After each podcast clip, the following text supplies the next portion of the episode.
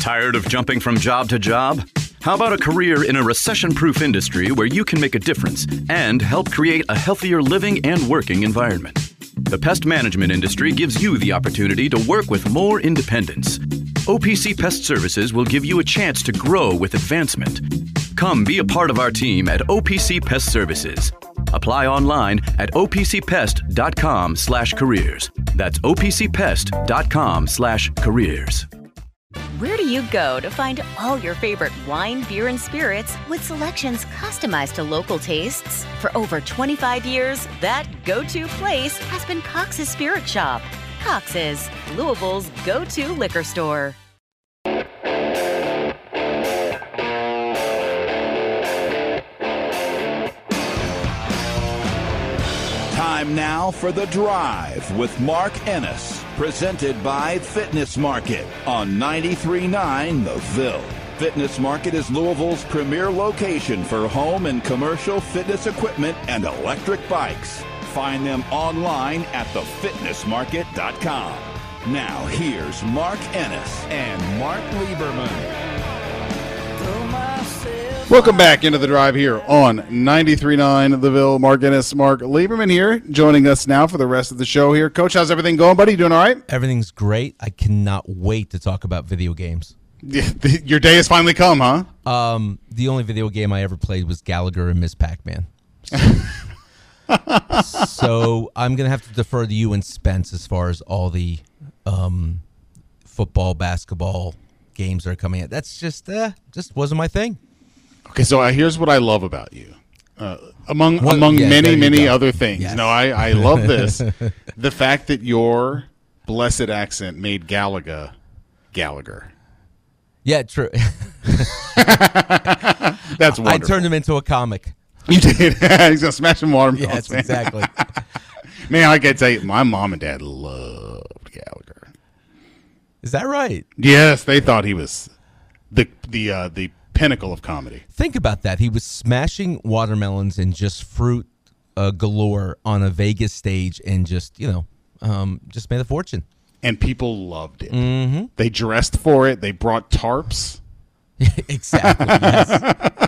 They wore like raincoats for the end. It's basically like, all right, if this thing bombs, I'm at least going to leave him with the funny stuff at the end. Spencer has a very perplexed look on his face, so he does not know who this. Spencer, you don't know who this is, do you? This could be a miss. I'm sorry. Dang it! I love when we find holes in your cultural knowledge, which exceeds most people your age. Yeah, that we found the crack because I thought maybe Carrot Top. Have you heard of Carrot Top? I've heard of him. I couldn't tell you anything he's done except for he did like one awful movie in the '90s. Yeah, he was more of the same thing, a comic and kind of a props comic in Vegas as well. Very quickly, at the end of the last hour, Spencer, when we were talking, a couple of people were reminding us, App State wasn't on the game. Georgia Southern wasn't on any of the games. That's true. I had to do a team builder, because I only knew of App State, obviously, for the upset over Michigan in 2007. So I found a team builder that someone did online of App State and imported them into the game. But, yeah, that's right. App State was not. And this is college football. Yeah. Yes. Georgia State was in the game. But, yeah, Georgia Southern, that's a good pull by that texter. There will be a lot more options, and that should be a lot of fun for many of us. Maybe we'll get you to play. Coach, what do you think? I'll give it a shot. Yeah.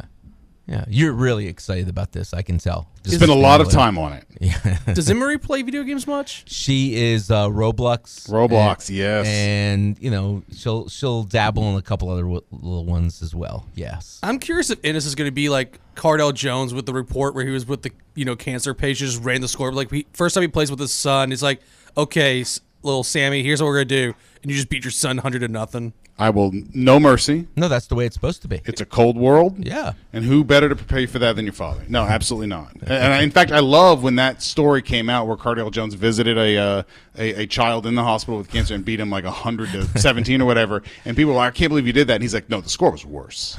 It was much more than that. It's it's like an Adam Sandler movie. It is. You're exactly right. It's Billy Madison in 2024. They did a remake. Right. Exactly. So instead of just throwing dodgeballs, I'm going to beat your ass in football. Exactly. 8150-939 is the number if you would like to get in here. 3831-939 for the UPS Jobs text line. If you want to hit us up that way, you are welcome to do so as well. Coach, how surprised were you that that Chris Holtman got fired yesterday. Very. Why? It didn't seem. I mean, obviously they were not playing good basketball, but you know, it's not like we had heard anything, any rumblings with his players, with his staff. Now, of course, you know, those things could be behind the scenes, but yeah, just to happen at that point. I mean, it must have been there. There has to have been something else going on. It really took me by surprise.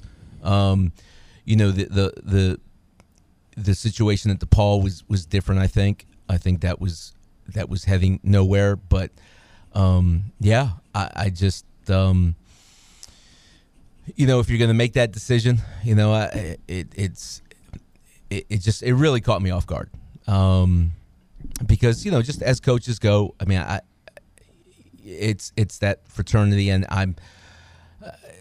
There must have been something with the athletic department, or that they wanted to make that change now, and maybe they had a guy in mind already. You know, those are things. If you're going to make a decision like that, you're targeting somebody. That's always, you know, in this business, when you hear that someone gets let go, there's somebody you have your eye on, and that there's somebody that you want to make a move on as quickly as possible. And maybe it's back channels, maybe it's through the agents, what have you. But usually that's what's going to happen. And there's a guy in mind that you want to get, and you want to start that process. Yeah, I think we've all now seen the old Trilly Donovan tweet that Ohio State firing their coach as sort of a message, like with the portal and such, you've got to get started now. Mm-hmm. And I have to tell you, like, I think Trilly knows more than people would like to admit, just because he may have been wrong about what happened here. Yeah, well, he named me the coach. On yeah, that's day, right. So. That didn't happen? No. Is that what we're saying? I think he does know, but I don't think he's right about this.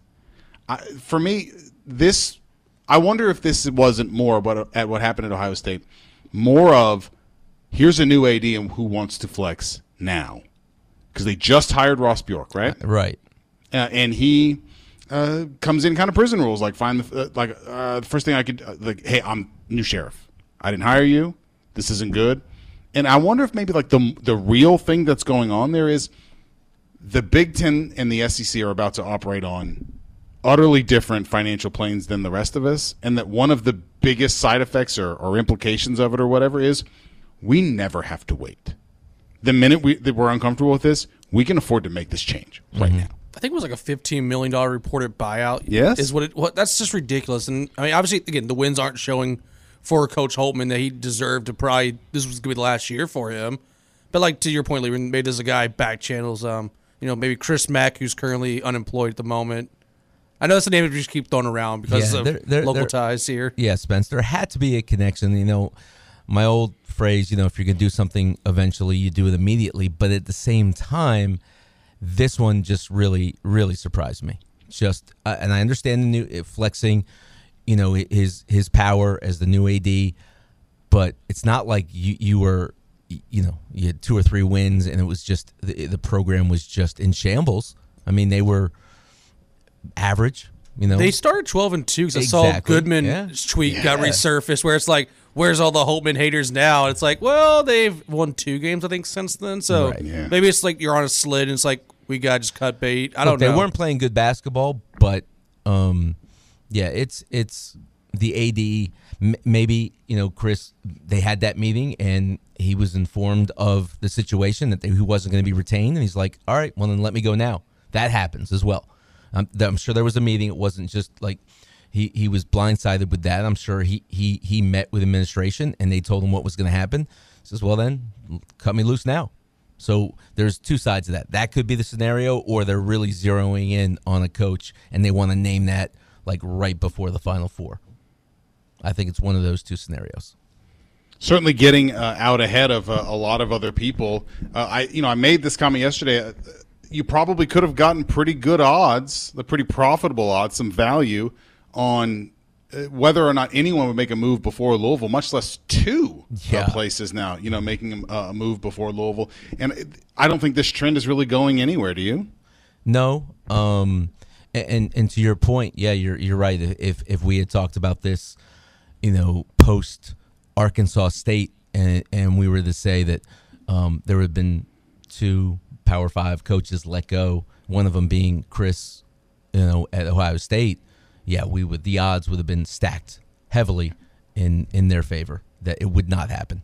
Even like Juwan Howard at Michigan, like who would have thought that Holtman would be let go before Howard? Because they've been struggling all year, and I know like obviously Howard's had some health problems earlier this year. They didn't coach a few games, but still, it's going nowhere in Michigan. That there's a presumption that he's going to be let go at the end of the year too. Mm-hmm.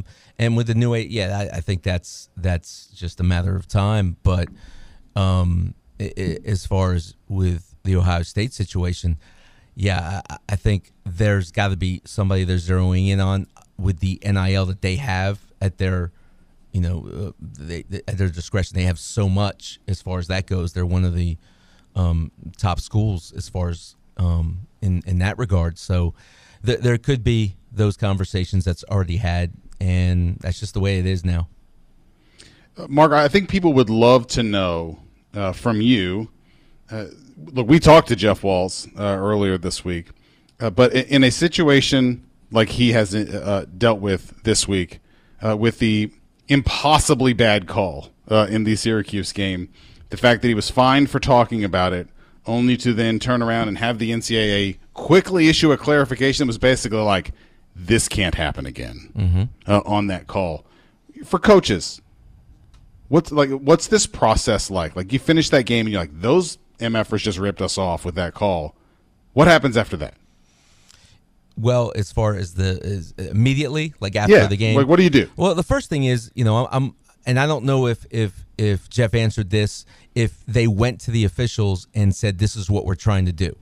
So I'm not sure, because when you have that situation and you're saying, okay, we're going to foul because we have a foul to give, or there's certain situations that's something that you work on. You and I always talk about what you do to plan for special situations, end of game situations. You're going to inform the officials, hey, even on a timeout, let's say, for example, you're down 3 and there's a timeout with 10 seconds. You're going to go to the officials, say, look, we're not trying to foul in the act of shooting. We are going to reach in and we are going to make sure that they're not getting a 3 off. We want you to call it for the 1-on-1.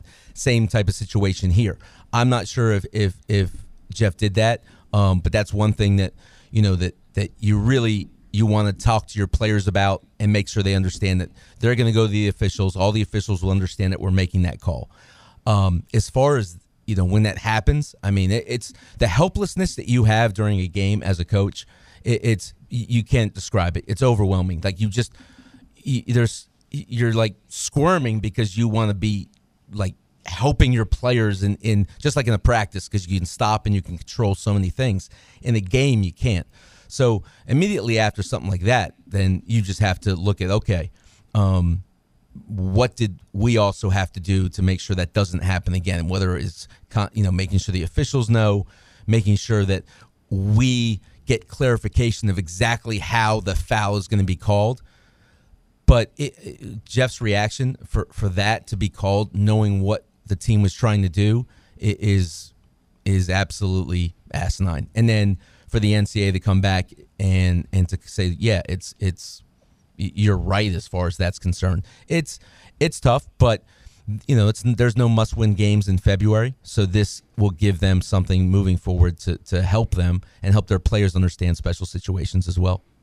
Yeah, I thought the NCAA this is very funny to me, because I think what the NCAA did was they looked at this situation and they said, oh my God, look what they've done.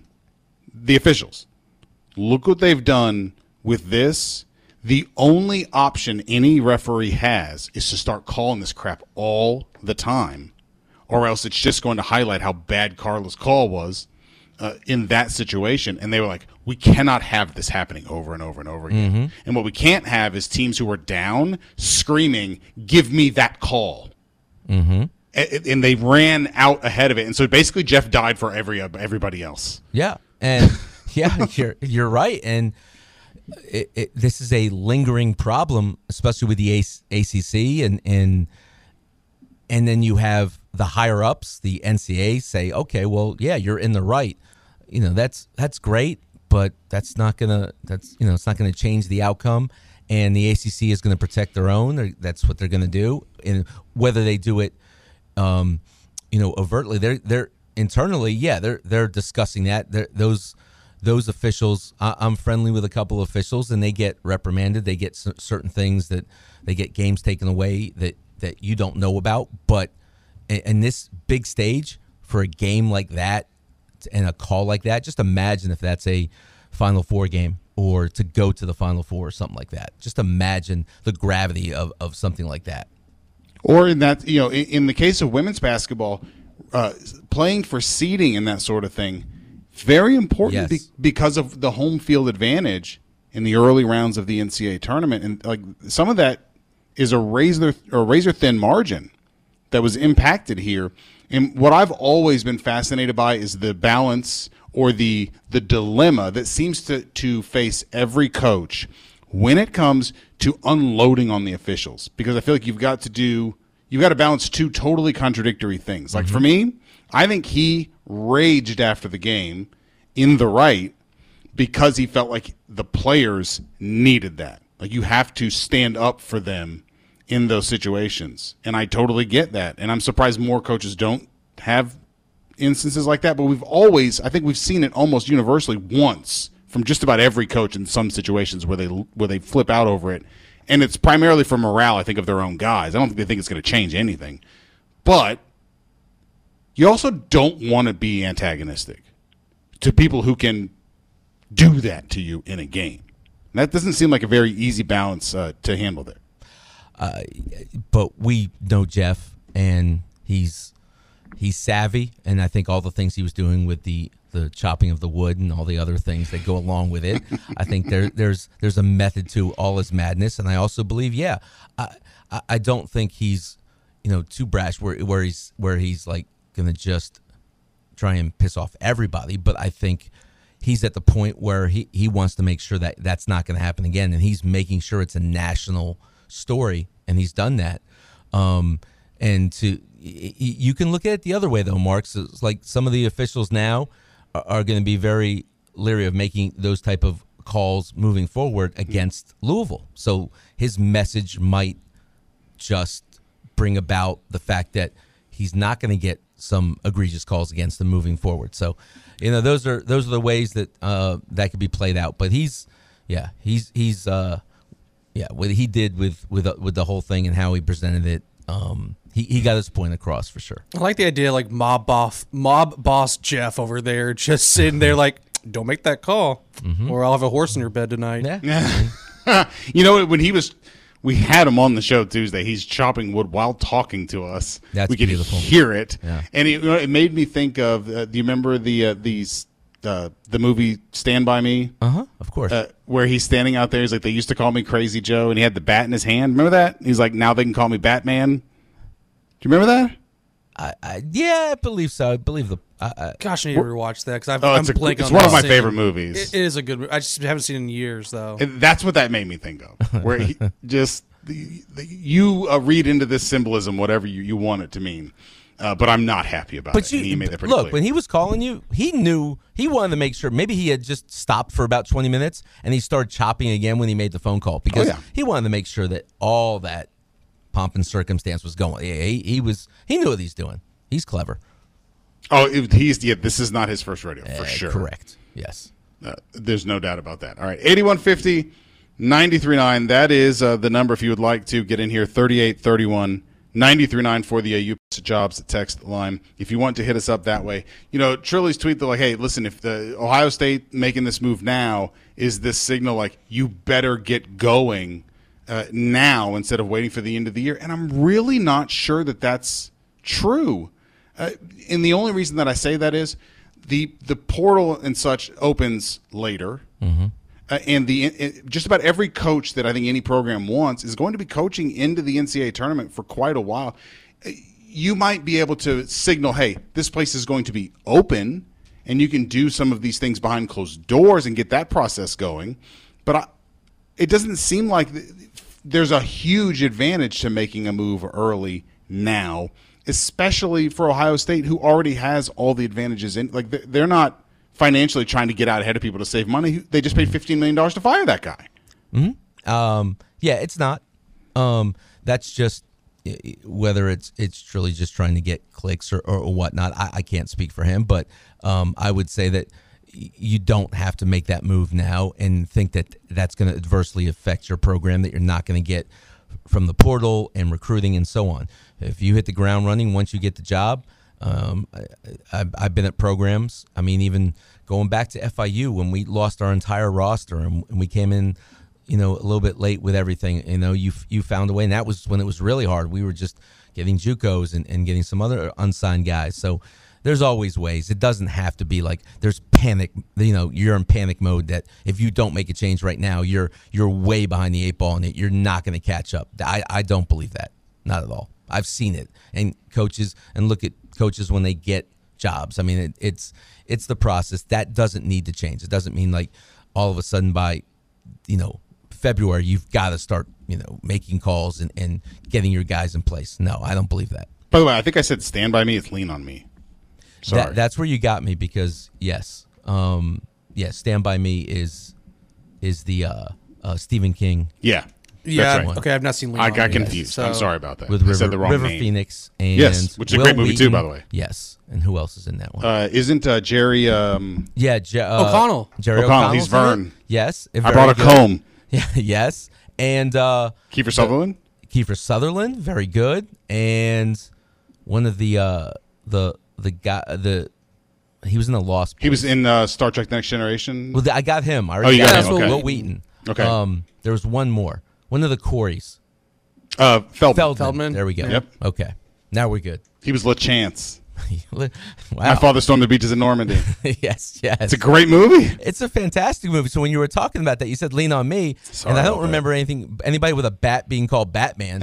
And that's very out of place in that movie. Yeah, and now you're talking about Morgan Freeman. That's a little different, but yeah, "Lean on Stand by Me." Now you're thoroughly doing enjoyed. It. Thoroughly enjoyed. You're mixing the movies up, leaves. Yes. Yeah, I was just like, did one of the kids bring a bat with them when they were fighting a body? Like, let's just beat this dead body up here or something. Do not meld movies together. It doesn't make for a very good plot. You know, just to add, one of the things I'll be most interested in seeing, we just had Chip Patterson on earlier talking about coaches in football just bailing because it's overwhelming trying to keep up with football and the portal and immediate eligibility and roster management and NIL and all that stuff. And you can just imagine the amount of Pepto that just gets chugged daily by these guys. We're talking about 85 scholarship guys, 100 players all the time, and that sort of thing. Obviously, there are fewer of those challenges with basketball just because the rosters are 1/8 the size of what they are with football.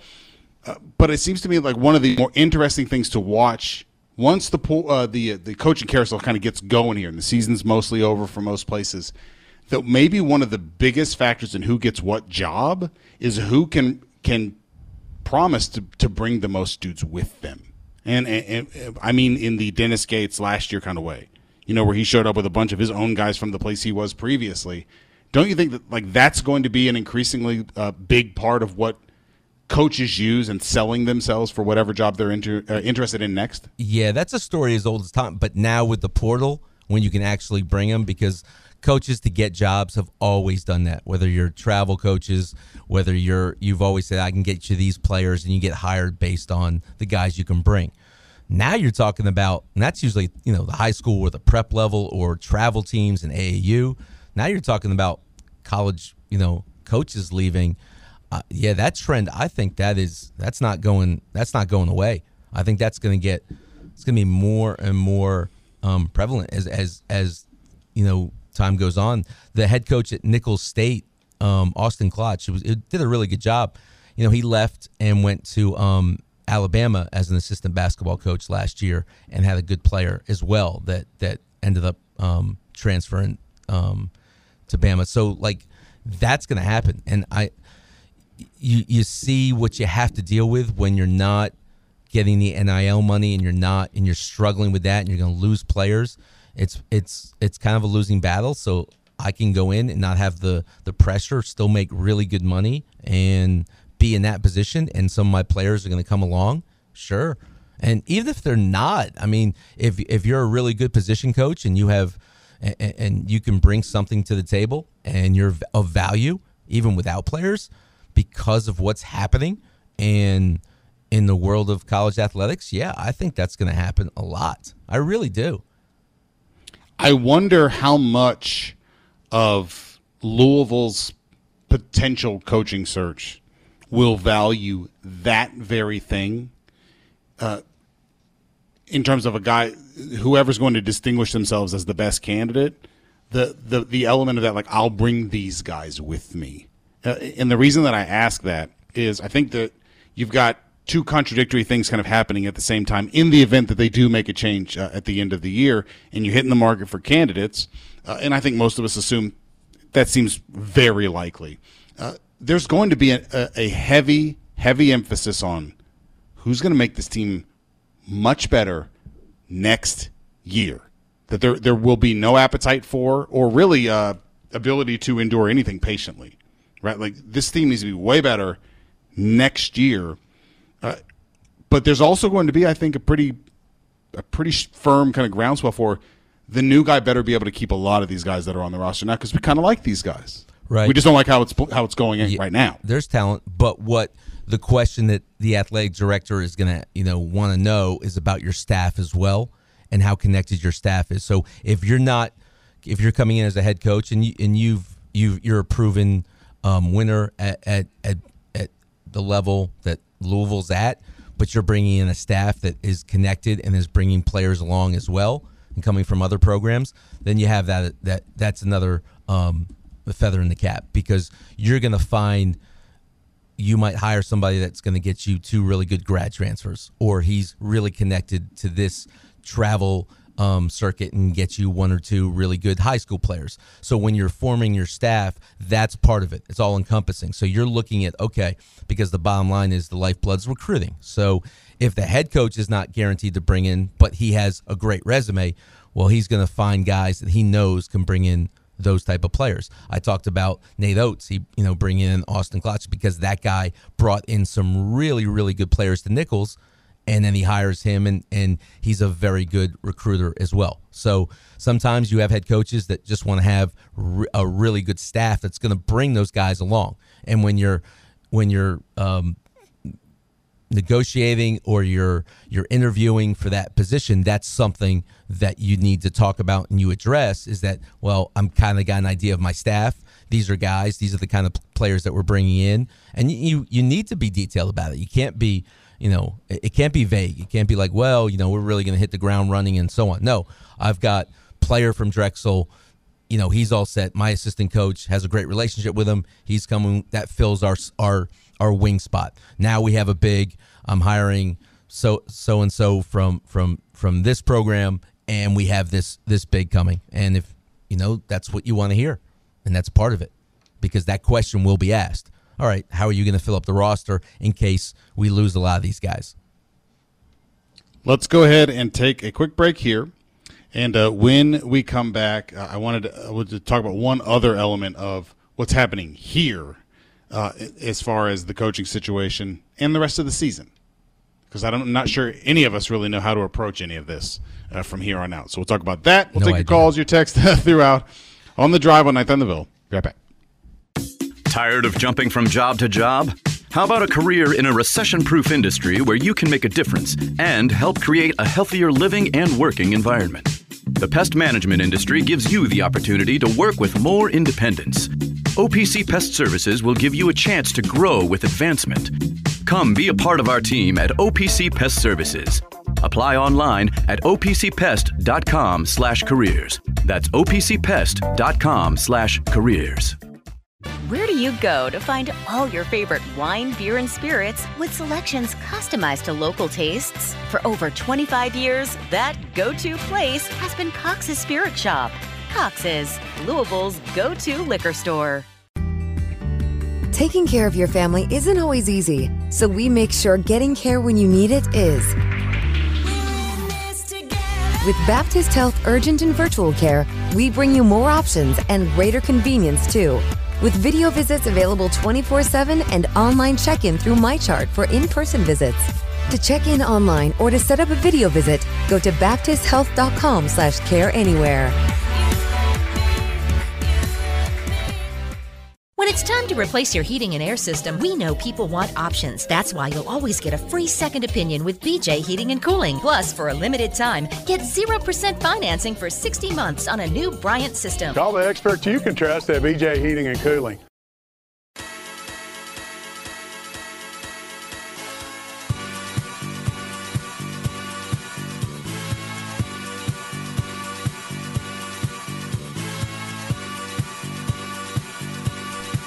You're listening to The Drive, presented by Fitness Market, right here on 93.9 The Ville. Now, here's Mark Ennis and Mark Lieberman. Welcome back into The Drive here on 93.9 The Ville. Mark Ennis, Mark Lieberman. The phone lines are open. 8150 93.9 is the number. 3831 93.9 for the UPS jobs text line if you want to hit us up that way. In the event, Mark, that we are doing Coaching Search Radio here at some point in the near future. We're going to be doing a lot of candidate evaluating, despite, I think, the fact that none of us really know what Josh thinks about anything. And look, he's good at that, and I think it's a rare skill because a lot of 80s really love to talk to their chosen people, but they love to talk. They love to leak info when they want and that sort of thing. One of the more interesting things about the Ohio State decision to fire Chris Holtman, with Ross Bjork going there, is people in Ohio suddenly finding out about all of the shenanigans that went down when he was at Ole Miss, Ross Bjork, and the fact that the only reason any of the Hugh Freeze humiliating stuff came out is because he got sued for lying about Houston Nutt to reporters. And saying that the violations that they were accused of all happened under Houston Nutt, and that's why Houston Nutt sued them, and that sort of thing. So ADs, they love this sort of thing, but we don't have any idea who we like, so we're all going to do our own evaluating all the time, which is that's our right. We can do that. Yeah, nobody's been doing that, right? That hasn't been a topic of discussion anywhere in the town. So, so here's what I wanted to know. Sarcasm. It's okay. Here's what I wanted to know, like in your mind and in listeners' minds. We're going to do is look at resumes and try to divine which one we think will work best here, despite the fact that that never works either. It is a total crapshoot with coaches, but we're going to do it anyway. Just because you can't guarantee it doesn't mean you'll do your best. But we all know we're operating in a world in terms of college sports that did not exist 5 years ago, right? Like at all, like the job, the game, all of it, utterly different, with the exception of the tournament that we love at the end, and they seem determined to kind of wreck that too. How much does anything that happened before 5 years ago even matter? And what I mean by that is, like, how useful is any of the data about what any coach did prior to the portal / NIL era in your mind? I think there's something to it.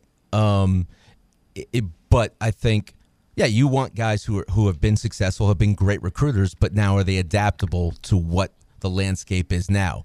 Are they fighting it? Are they, poo-pooing the whole NIL, or are they embracing it? Like, you have to adapt, and you have to understand that. I think it's important of what you've done before. You can't just be a guy now that's, all right, I'm gonna just raise a lot of money, and we're just gonna jump in with the NIL and just get as many players that way.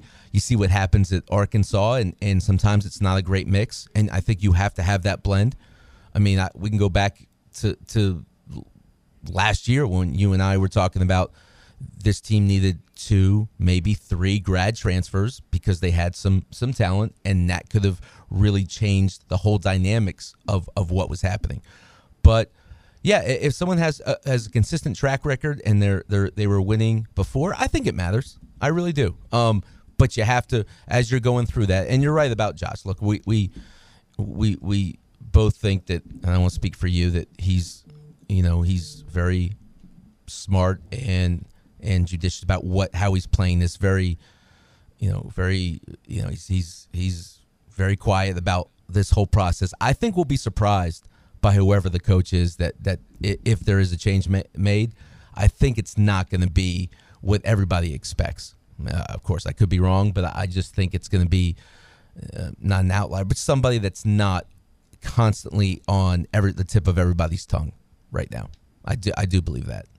So you think that the coach, again, having just given this a disclaimer, I'm going to say disqualifier, qualifier or disclaimer, a disqualifier, very different. You think whoever it is not a name that we're hearing bandied around a lot? Not a lot, right. I think there might be somebody that is not constantly being talked about and addressed. I think there's somebody that maybe he's zeroing in on, and as you do that, regardless, whether the change is made or not, you are doing your work right now.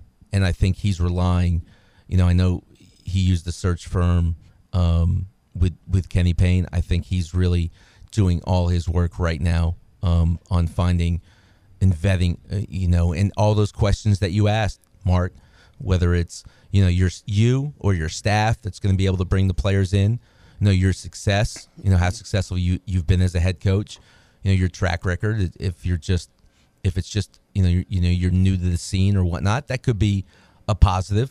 So I think he's got his list, he's got his idea of what he wants, but I would not be surprised if it's not one of the names that keeps getting, thrown around throughout town. Yeah, well, I think this will be a learning experience for all of us in learning this time what Josh values in a coach, because I think this time everyone seems to agree, like, this is going to be one where he is the most important stakeholder. Right. Not just because now he's permanent, and there's kind of a lot riding on this as far as how he's viewed as an athletic director. This is Louisville, man. And if men's basketball isn't good, you almost can't undo that with excellent performance everywhere else. Right. And let me clarify. I think he's got a lot of boxes that he wants to check off. And I don't think he's trying to just outdo and surprise everybody and look sure. at me. I found the golden boy to be the next coach. I just think there's a lot of things that he's looking at, not just the 4 or 5 names that just keep getting, thrown out. I think it's there's some other names that he has that he's looking at, and he's got boxes that he wants to make sure are checked off with the next coach, if that does come to fruition. How much do you think he's relying on pal Jay Wright? Because obviously Jay's retired, but he's been around the game forever. He's been commentating games this year. How much do you think Josh is relying on the input of Jay Wright? Like, yeah. He's not going to make the final decision, obviously, based off that, but as like a guideline. Yeah, why guidance. Wouldn't you? Absolutely. You want to know it when it comes to whoever the next coach is. Hey, maybe Jay doesn't know whoever the candidate is very well, but he might know somebody. You are going to just look at every option. Jay Wright is a great resource for him because how successful he's been, how he's run his programs, and so on. So, yeah, his relationship is not a negative. I mean, he's going to use that as much as he can. I'm sure there's other people that he's counting on. There's other people he's going to talk to. I mean, that's his job. Mark just mentioned it. Like, you got to hit a home run here. And that doesn't mean it has to be, like with Golden Florida, who's starting to get it going. Like, that was a kind of a surprise hire at that time. And I think he's going to do a good job. He's an excellent recruiter, and they play a style that's fun. So I think what Josh is doing right now is turning over every leaf to find out, okay, I want to find that person. But, yeah, Spence, why wouldn't you? Yeah, if I'm in this position and I want to know more about talk radio and how to do this, I'm going to lean on Mark Ennis and just drill him with questions, and I want to know what I don't know. And for Josh's situation, I think that's very prudent to lean on a guy like Jay Wright. Let's get to Steve in here. Steve, welcome into the Driving on Thunderball. What's up, buddy? Hey, man. Thanks a lot for taking my call. First of all, I was listening to yesterday's show, and am I getting this right? We have a Biggest Biscuit and now a Muffin Top on the show? Well, they are one and the same, and it really just depends on which side of the divide with Kevin, one of our regular callers, you are on. He mistakenly called Kevin Mike, and Kevin responded by referring to him as Muffin, which is also very funny.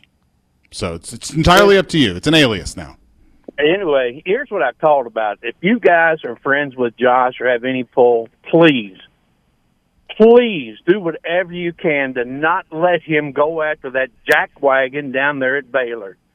He's not somebody that needs to be in this school and this job. That's just my take on the person. I don't care for him. Don't care for his style or anything about him. Wait, are we talking about Scott Drew? Yes. So I got to be honest with you. I've never heard anyone say a bad thing about Scott Drew. Are we sure we're talking about the same guy? I'm not being sarcastic here. What do you not like about him? Either. I just don't. I don't think he should get all the recognition that he gets. To me, he's been at a place too long to only have a couple of good years at it. It doesn't take that long to rebuild, does it? Okay, now you're aware of like what Baylor. This is okay. Appreciate the call, Steve. Thanks. We like the Steve that sounds like Jeff. Maybe Bliss. He was talking about the former coach, the previous coach, and what. Maybe he means Kim Mulkey, Dave Bliss. Yeah, you know that guy. I think is he in jail still? Well, I have no clue. What you know, Coach Drew has done there, and consistently they've been so good. And they won a national championship. I don't know. Maybe he didn't know that. So, but that's an odd call. Like, I'm sorry, Steve-O. We love you, buddy. We appreciate you listening. That's very weird. If there's one person you're not going to knock about character or, like, you know, his humility, I think that would be Scott Drew, you know? He comes from a very good basketball family. Yeah, that was odd. Almost. Yeah, so for those who don't know, like, he is Scott Drew is, you know, a very devout person, and he is viewed as being one of the gentlemen in college basketball. You don't hear bad things about him as a person or the way he treats people. Assistants stay with him for a long time, and it's what a peculiar way of looking at things to say this person was at this school for a really long time, and that makes me suspicious. Like, it took him 15 years to win a title, so it's like, no, we can't. It's like, do you not remember what happened to Baylor? We've said it before. What happened to Baylor and he took over. I don't think we need to relitigate that, but that's why it took him forever to get to the mountaintop at Baylor. He's done an absolutely fantastic job there. Maybe this gentleman, the caller, lost a bet on Baylor or something like that. You know, who knows? He had Gonzaga in the title game a couple of years ago. Was that Mark Few? Mark Few was that Gonzaga? He's been Gonzaga forever. No, I'm saying, was that Mark Few called? Oh, Mark Few called us. I'm like that jackwagon at Baylor. I really just so Mark Few's putting his name out for the Louisville job now. Spin zone. That caught me off guard. I don't know how else to describe it than that. That call makes total sense if he's talking about Kim Mulkey. Yeah, like when he said jackwagon, I was like, oh, where's he going? Baylor? I thought he meant Chris Beard. Here comes Chris Beard. I would have taken that. I will say this. Like, Matt Driscoll, who's the head coach at North Florida, who worked for Coach Drew, and I have I was actually been to one of his practices, and he is meticulous, he is detailed, and everybody in the business knows that he always wants to know what he doesn't want and what he doesn't know. He's very humble. He asks questions. He wants to learn. He's changed because they used to be a zone team and they used to do some a 1-3-1, and he's adjusted to his talent. He's a fantastic coach. So that was. I need to catch my breath here. That was odd. Yeah, sure was. I mean, to your point, Mark, it's almost as bad as like Lean on Me and Stand by Me. Yeah. I mean, to this point about existence staying forever, like Jerome Tang was there from the beginning until just a couple of years ago. He took the K-State job, and I know this year's gone like so for K-State, but still last year they were an Elite Eight team. And again, if you can't get Scott Drew, you better go from someone who's on his tree like Jerome Tang. I would say, like, you know, because I talked about Coach Driscoll, who's at North Florida, who I've known him forever, and he recruited one of my players, and I was coaching in Miami. And Coach Tang, like, those guys loved their experience there. You asked them about that. They didn't, you know, they were only going to leave if it was a great situation for them. They loved working under him. They learned, you know, that's, like you said, it's a great tree. Yeah, that was interesting. It was just to add to that, like, in a lot of ways, Scott Drew is uniquely suited for this in terms like with what he took over at Baylor and where they were in the doldrums, that sort of thing, to being a national champion team that they've built a new arena for, and that sort of thing. Very surprising. A couple of texts in, very funny. Was he talking about Chris Beard? Another text, this guy also hates Mother Teresa and Gandhi. And then one of them was like, this is why fans shouldn't have input on hires. Listen, you're all allowed to have your own standards and that sort of thing. That's just very surprising to me. And I really do wonder if he's not confusing him with somebody else. But you clarified that it was Scott Drew. Do we want him to call back and we can? But I just love you. Once was enough. Like, okay. If you guys know Josh Hurd and he say, make sure you tell him don't hire the person that would almost universally be acceptable here. Oh, he's. I'm sure he's on that list. I mean, I'm not saying that he's narrowed in or that Coach Drew wants to leave Baylor. Like who knows? Right. He's in a great situation. He's in a area that. He's very religious and that he it's a place for him to be able to be himself. So who knows? That's flabbergasted with that one. So it's like I don't want that jackwagon at UConn right now to be our next coach. Like what? Well, you know what though? No, hold on, but like I could see someone watching Danny Hurley like behave on the sideline and be like, I don't like that jackwagon, right? Like there are people who probably would say that about McCrone or something. Pitino to a degree too. Yeah, right. But not Scott Drew, for crying out loud. Like no one complains about him. Well, he got ejected this year. Yeah, it's like he got ejected one time. Yes. That's the only Baylor game that guy's ever watched. Yeah, that was the one. That would explain it. He lost his cool. We're gonna look. Whatever Scott Drew did to you, it seems pretty idiosyncratic, and that's not the usual experience that other folks have of Scott Drew. I did want to mention we've had a little bit of an update here with our schedule for U of L baseball, which is getting things started down in Tampa. We just had the text a little bit earlier saying they were heading up from our former neck of the woods, Mark. We had a listener in Fort Myers that was making the trip up to Tampa for U of L playing down there. All right. The old Mark Ennis is born in Fort Myers. Many, many years ago now. I did not know that. Yeah, I was born in Fort Myers. City of the Palms tournament. I love Fort Myers and Naples both. Oh, it's great. And they've basically grown together. Yeah, it really has. It's just become one long gigantic city like most places in Florida. But tomorrow, instead of the game starting at noon, there was a decent chance we were going to get preempted a little bit in the beginning because U of L baseball is going to start at noon tomorrow. Now that first pitch will be at 10. But there is a doubleheader tomorrow, so they're going to play a doubleheader. So should be okay. Should be all right. We'll see. Well, that's good news. But I do want to keep everybody updated on. I know Matt McGavick is heading down there as well. Texture says, "Show me on the doll where Scott Drew hurt you." Just Mark. I got like that's as big of a curveball I think as I've ever gotten. It would be like if somebody was like, I don't want that jackwagon. God, I don't even know. You talk about the most innocuous, like, coaching candidate out there who, like, you talk about his values and stuff like that. Like, that Scott Drew just, like, he fits that bill. He checks that box for sure. He doesn't even say crazy things. No. He's not like, there are other kind of super outwardly religious coaches, and you wonder about them being hypocritical sometimes. No one says that about him. There's no Dabo vibes with him, like, at all. Like, that's just very surprising to me. Yes, agreed. Texture says the only reason I couldn't see Scott Drew here is because I think he's more of a Southern Baptist kind of guy, and that's fine. But this is more of a drunk Catholic scene up here. Also true. Totally agree with that. Yeah, we like our guys with a little bit more of an edge. I would be hard-pressed to see him leave that situation. Everybody was talking about, like, the attendance and whatnot. No, he's killing it down there. So, yeah, if he's one of the candidates that Josh is considering, he would do a tremendous job.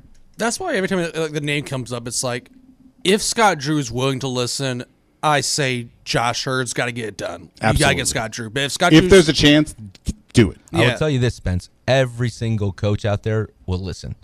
So, you know, and that's the nature of the game. So whether it's improving the contract you already have, but every coach will listen. And I will also add that every coach will listen because this is a great situation. It really is. This is a great place. This, from facilities to the fan base to the arena to what you can do to the history of this program. Yeah, this is an enticing job. And it's also, as a coach, you love challenges. It's not like, you know, you're replacing the guy and you know, there's a lot to live up to. You know, this is a great, great job. So, and coaches, we're in it to build. We love to build programs. Like what he did at Baylor is absolutely amazing. And when you take what Mark Few did, has been amazing. You know, so that's what you love to do. And then you look for maybe other challenges. So there's coaches that have done it and say, you know what, I've got that itch. I want to maybe try it at a place like this where you have so many resources. This is a fantastic situation. I'm sure that's an interesting point now. I'm trying to think of a coach who has a national title that left for another college gig. Because, like, obviously Billy Dodd went to the NBA and others have, you know, Jay Wright retiring. Coaches that have won a title but then left. Rick Pitino, I guess he gets fired, so technically he left for another college gig, but just like leave without being fired to coach another team. That's a good question. It's rare. Yeah. And look, it's rare to get big name coaches kind of any variety to just up and move. There aren't very many of those that do that anymore. We are continually seeing schools, football and basketball, both hire relatively inexperienced guys as head coaches. Because of the kind of the same things that drew Louisville to hire Kenny Payne the first time, a relationship with them, well known to the donors, the feeling like that they know the school, and know the area and all that sort of thing. Very few of the Roy Williams leaving Kansas for North Carolinas. It just doesn't happen all that often. That's all right, we're gonna take a quick break here, and when we come back, we'll talk with Tyler from WDRB on the other side here on The Drive on Thunderbolt. Be right back.